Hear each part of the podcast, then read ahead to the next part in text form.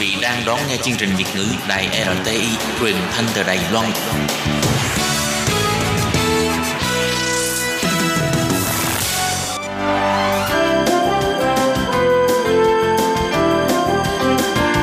Xin mời quý vị và các bạn đến với chuyên mục Nhìn ra thế giới.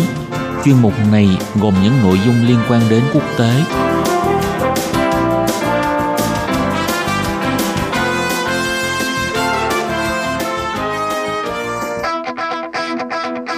Tường Vi xin chào quý vị và các bạn. Chào mừng các bạn trở lại với chuyên mục Nhìn ra thế giới để nắm bắt được những thông tin và sự kiện chính trị quan trọng đang xảy ra khắp năm châu. Các bạn thân mến, nội dung của chuyên mục ngày hôm nay bao gồm những thông tin như sau. Israel phá hủy các đường hầm xuyên biên giới từ Liban. Triều Tiên không đơn phương giải pháp hạt nhân. Chính phủ Nhật Bản phê chuẩn khoản ngân sách quốc phòng kỷ lục. Nước Nga đang vượt qua những khó khăn vô cùng to lớn.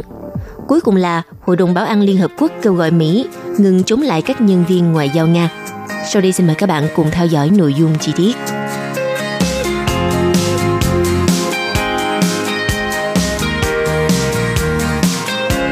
Vào tối ngày 20 tháng 12, quân đội Israel đã bắt đầu cho phá hủy các đường hầm xuyên biên giới với Liban sau hơn 2 tuần khi phát hiện được các đường hầm này tại khu vực miền Bắc. Đây là công trình được cho là của phong trào Hồi giáo Hezbollah. Theo một nguồn tin, quân đội Liban yêu cầu giấu tên cho biết đã nghe thấy một tiếng nổ rất lớn ở khu vực đồi Ramja thuộc khu vực biên giới giữa Liban và Israel. Theo nguồn tin trên, thì quân đội Liban và lực lượng lâm thời Liên Hợp Quốc tại Liban đã cắt đứt tuyến đường dẫn vào vị trí các đường hầm, đồng thời cũng triển khai thêm binh sĩ tới giám sát khu vực này. Ngoài ra, khu dân cư sống quanh khu vực Enasara cũng đã được lệnh sơ tán để đảm bảo an toàn trong thời gian phá hủy các đường hầm. Và ngày 4 tháng 12 vừa qua, sau khi phát hiện các đường hầm từ Liban xuyên sang lãnh thổ Israel, thì quân đội Israel đã tiến hành chiến dịch mang tên là Lá chắn miền Bắc, nhằm phát hiện và vô hiệu hóa những công trình ngầm này. Phía Israel cho rằng phong trào Hezbollah ở Liban đã đào ra các đường hầm tấn công xuyên biên giới vào trong lãnh thổ Israel, đồng thời yêu cầu Liban ngăn chặn các hoạt động này. Tính đến thời điểm hiện tại thì Israel đã phát hiện 4 đường hầm xuyên biên giới vào lãnh thổ nước này. Theo người phát ngôn quân đội Israel, Trung tá Jonathan Conricus cho biết, các đường hầm nhằm mục đích tấn công này vẫn chưa được đưa vào sử dụng. Còn về phía Liên Hợp Quốc cho rằng, các đường hầm trên là dấu hiệu vi phạm nghiêm trọng nghị quyết số 1071 của Liên Hợp Quốc nhằm chấm dứt cuộc xung đột giữa Israel và Liban vào năm 2006. Trong số này thì có 2 đường hầm được phát hiện kéo dài tới phía nam ranh giới xanh giữa hai nước do Liên Hợp Quốc phân định vào năm 2000.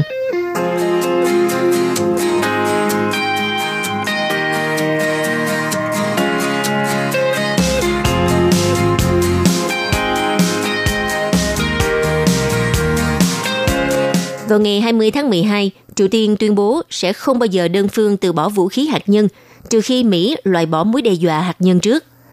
Tuyên bố này do Cơ quan Thông tấn Trung ương Triều Tiên đưa ra trong bối cảnh các cuộc đàm phán hạt nhân giữa Mỹ và Triều Tiên bế tắc về trình tự quá trình phi hạt nhân hóa và xóa bỏ các lệnh trừng phạt quốc tế với Bình Nhưỡng. Trong tuyên bố nói trên, Triều Tiên đã nhắc lại lập trường về phi hạt nhân hóa và cáo buộc Washington đã đánh lạc hướng những gì đã đạt được trong thỏa thuận sau cuộc gặp thượng đỉnh giữa Mỹ và Triều Tiên ở Singapore hồi tháng 6 vừa rồi. Theo Bình Nhưỡng, khi nói về phi hạt nhân hóa hoàn toàn bán đảo Triều Tiên, có nghĩa là loại bỏ tất cả các nguồn đe dọa hạt nhân, không chỉ từ miền Nam và miền Bắc mà còn từ các khu vực lân cận bán đảo Triều Tiên. Trước đó, ông Stephen Biegun, đặc phái viên của Mỹ về Triều Tiên, nói với các phóng viên ở Hàn Quốc rằng Washington đang xem xét nới lỏng một số các biện pháp cấm vận đối với Triều Tiên để mà tạo điều kiện cho các chuyến hàng nhân đạo giúp giải quyết tình trạng bế tắc trong đàm phán hạt nhân giữa hai nước.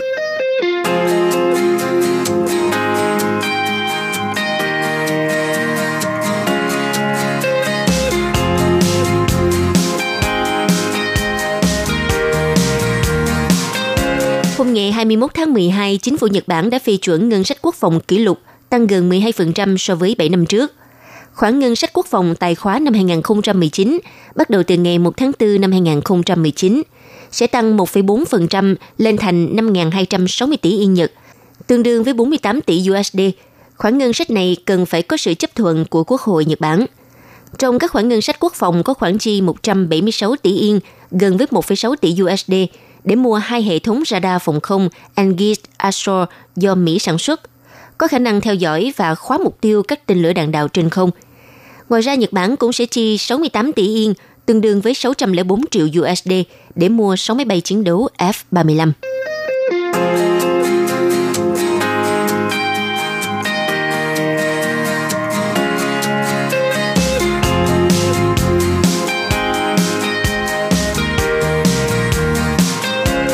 Vào hôm ngày 20 tháng 12, Tổng thống Nga Vladimir Putin đã cho tổ chức họp báo hàng năm. Đây là cuộc họp báo lần đầu tiên trong nhiệm kỳ Tổng thống thứ tư của ông. Ban tổ chức cho biết, năm nay có 1.702 phóng viên đại diện cho các cơ quan truyền thông đại chúng trong và ngoài nước được cấp phép tham dự cuộc họp báo. Đây là con số đông nhất từ trước tới nay. Thư ký báo chí của Tổng thống Nga Putin, ông Dmitry Peskov cho biết, ông Vladimir Putin đã dành 3 ngày để chuẩn bị cho cuộc họp báo. Có nhiều vấn đề từ kết quả họp báo sẽ được nghiên cứu cũng như giao nhiệm vụ cho các cơ quan chính phủ hoặc các cơ quan riêng lẻ. Việc triển khai các vấn đề sau đó sẽ chịu sự giám sát đặc biệt. Khi mở đầu cuộc họp báo, theo thông lệ, Tổng thống Nga Putin điểm lại một số thành tựu của nền kinh tế Nga trong năm 2018, như tổng sản phẩm quốc nội GDP tăng 1,7%, dự trữ vàng, ngoại tệ tăng và lần đầu tiên kể từ năm 2011, Nga đã đạt được thặng dư ngân sách. Lạm phát thì được duy trì ở mức chấp nhận được, trong khi Ngân hàng Trung ương Nga đã áp dụng các biện pháp cần thiết để ngăn chặn lạm phát gia tăng. Còn về mức lương cũng như thu nhập thực tế của người dân Nga trong năm 2018 tăng 0,5% so với năm ngoái, trong khi ngành chế biến tăng trưởng tới 3,2%. Công nghiệp nhẹ cũng phát triển nhanh hơn trước, trong đó sản xuất giày và quần áo tăng đến 9%. Bên cạnh đó, tỷ lệ thất nghiệp của Nga cũng tiếp tục giảm sau khi đã đạt được mức thấp kỷ lục vào năm 2017. Cuối cùng, tuổi thọ của người dân Nga cũng đã đạt mức trung bình là 72,9 tuổi.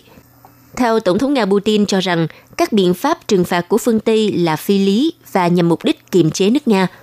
Ông Putin cho rằng phương Tây đã đánh mất thị trường Nga rộng lớn. Điều này được chứng minh rất rõ khi tỷ lệ thất nghiệp tại Nga chỉ có 4,8%, trong khi tại Liên minh châu Âu như là Tây Ban Nha đã lên tới 15%. Tổng thống Putin lưu ý, nền kinh tế của Nga đã thích ứng với những biện pháp trừng phạt của phương Tây và cho rằng các biện pháp này cũng có mặt tích cực riêng, bởi vì các lệnh trừng phạt này buộc Nga phải động não suy nghĩ phát triển theo nhiều hướng. Ví dụ, thị phần chế tạo ô tô vận tải đạt hơn 90%, khối lượng bán ra thị trường nước ngoài cũng tăng lên, còn các lĩnh vực sản xuất khác của nền kinh tế cũng đã được cải thiện một cách rõ rệt. Mặc dù vậy, Tổng thống Nga Putin khẳng định nước Nga cần có bước đột phá nhiều hơn nữa trong phát triển kinh tế, cũng như là nhảy vọt trong lĩnh vực công nghệ để đất nước phát triển mạnh mẽ hơn, nhằm đưa nước Nga gia nhập vào nhóm các nền kinh tế hàng đầu thế giới. Ông Putin bày tỏ hy vọng từ năm 2021, tốc độ phát triển kinh tế của Nga sẽ đạt trên 3%. Còn về phía vấn đề quốc tế, Tổng thống Nga Putin đã tỏ ý lấy làm tiếc về sự đánh giá thấp nguy cơ chiến tranh hạt nhân đang tăng lên và ông nhấn mạnh chúng ta đang chứng kiến sự đổ vỡ hệ thống kiềm chế vũ khí quốc tế. Ông nhắc lại, khi Mỹ rút khỏi Hiệp ước phòng thủ tên lửa, thì Moscow buộc phải hiện đại hóa kho vũ khí của mình. Giờ đây Mỹ lại rút khỏi Hiệp ước tiêu hủy tên lửa tầm ngắn và tầm trung, rồi sau đó lại đổ lỗi cho Nga chiếm được ưu thế. Theo ông Putin thì sự nguy hiểm của một kịch bản như vậy trên thế giới đang bị lu mờ và điều này có thể dẫn đến cái chết của nền văn minh và thậm chí là của cả hành tinh. Tổng thống Nga Vladimir Putin cho rằng hiện trên thế giới đang có xu hướng giảm ngưỡng sử dụng vũ khí hạt nhân. Ví dụ tại phương Tây đang đề cập tới ý tưởng sử dụng vũ khí hạt nhân cỡ nhỏ. Việc sử dụng loại vũ khí như vậy có thể dẫn đến thảm họa toàn cầu. Tuy nhiên, Tổng thống Nga hy vọng nhân loại có đủ sáng suốt để không để xảy ra chiến tranh thế giới. Ông Putin cũng khẳng định, Nga không muốn khởi động cuộc chạy đua vũ trang mà chỉ nỗ lực duy trì thế cân bằng lực lượng và đảm bảo an ninh cho đất nước của mình. Khi đề cập đến quan hệ căng thẳng với Ukraine, Tổng thống Nga Putin cho biết, số phận của các thủy thủ Ukraine bị bắt giữ tại eo biển Kerch sẽ được giải quyết sau phiên tòa xét xử. Theo Tổng thống Nga cho rằng, Tổng thống Ukraine ngài Petro Poroshenko đã sử dụng vụ khiêu khích trên eo biển Kerch để thu hút sự chú ý trước thềm cuộc bầu cử tổng thống ở nước này. Ông Putin cáo buộc chính phủ Ukraine đã phong tỏa vùng Donbass với phần còn lại của Ukraine, đồng thời khẳng định việc giải quyết các vấn đề chính trị ở vùng Donbass bằng vũ lực chắc chắn sẽ thất bại. Trong mối quan hệ với Nhật Bản, Tổng thống Nga Putin tuyên bố Nga có thiện chí muốn ký kết hiệp ước hòa bình với Nhật Bản vì cả Nga và Nhật đều quan tâm đến việc xử lý mối quan hệ song phương một cách đầy đủ. Tuy nhiên, ông Putin bày tỏ quan ngại về mức độ phụ thuộc của Nhật Bản vào Mỹ trong lĩnh vực an ninh khi thông qua quyết định cho phép bố trí các hạ tầng quân sự của Mỹ tại nước này. Ông nhấn mạnh, vấn đề an ninh rất quan trọng khi ký kết Hiệp ước Hòa bình và Nga quan ngại kế hoạch bố trí trên lãnh thổ Nhật Bản các thành phần của hệ thống phòng thủ tên lửa của Mỹ. Về quan hệ với Trung Quốc, Tổng thống Putin cũng cho biết kim ngạch thương mại hai chiều giữa Nga và Trung Quốc đã đạt ngưỡng 100 tỷ USD. Đây là thành tựu và chỉ số quan trọng. Hơn nữa, Moscow và Bắc Kinh đang tiếp tục tiến xa hơn nữa. Cả hai bên tích cực hợp tác trên trường quốc tế. Đó là nhân tố ổn định và có thể dự báo tình hình trên thế giới. Khi đề cập đến phản ứng của phương Tây đối với vụ đầu độc cựu điệp viên Nga Sergei Skripal và con gái Julia tại Anh, ông Putin cho rằng phương Tây sử dụng thái độ ghét để kiềm chế Nga như là một đối thủ cạnh tranh trên trường quốc tế. Còn khi được hỏi về quan hệ căng thẳng giữa Nga và Anh quốc, ông Putin cho rằng ông đánh giá quan hệ Nga và Anh hiện đã đi vào ngõ cụt và việc thoát khỏi ngõ cụt này sẽ có lợi cho cả hai nước. Ông cho rằng việc Anh ra khỏi Liên minh châu Âu sẽ ảnh hưởng đến toàn bộ kinh tế châu Âu, kinh tế thế giới, qua đó cũng sẽ ảnh hưởng gián tiếp tới kinh tế của nước Nga.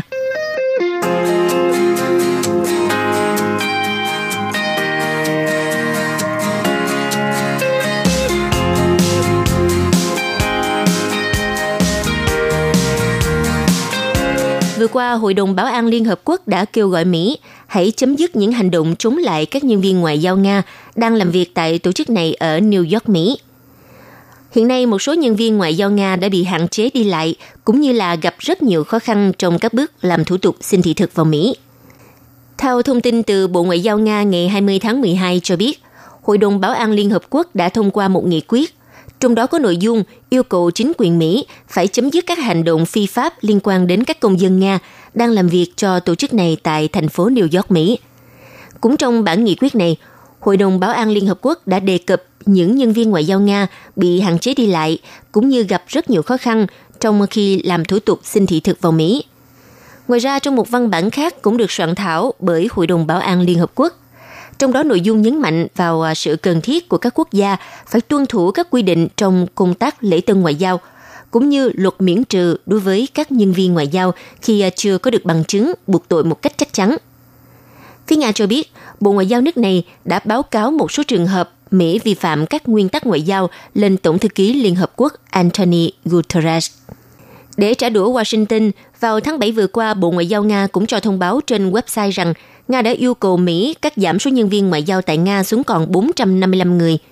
Ngoài ra, phía Nga cũng đã tịch thu một khu nhà nghỉ dưỡng của các nhà ngoại giao Mỹ và một nhà kho mà Mỹ đang sử dụng ở Moscow.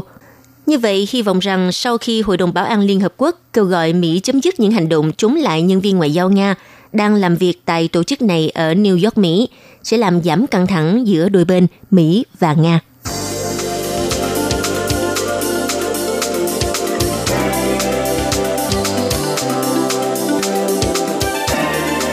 Quý vị và các bạn thân mến, vừa rồi là chuyên mục Nhìn ra thế giới do Tường Vi biên tập và thực hiện. Xin cảm ơn sự chú ý lắng nghe của các bạn. Hẹn gặp lại các bạn trong chuyên mục tuần sau cũng vào giờ này. Bye bye!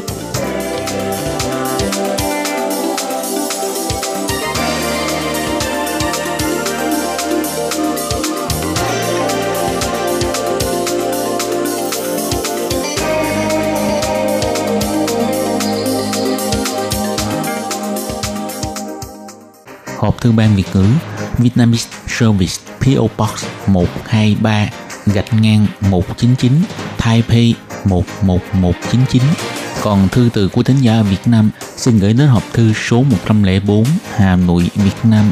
Số máy phát 886 2 2885 2254.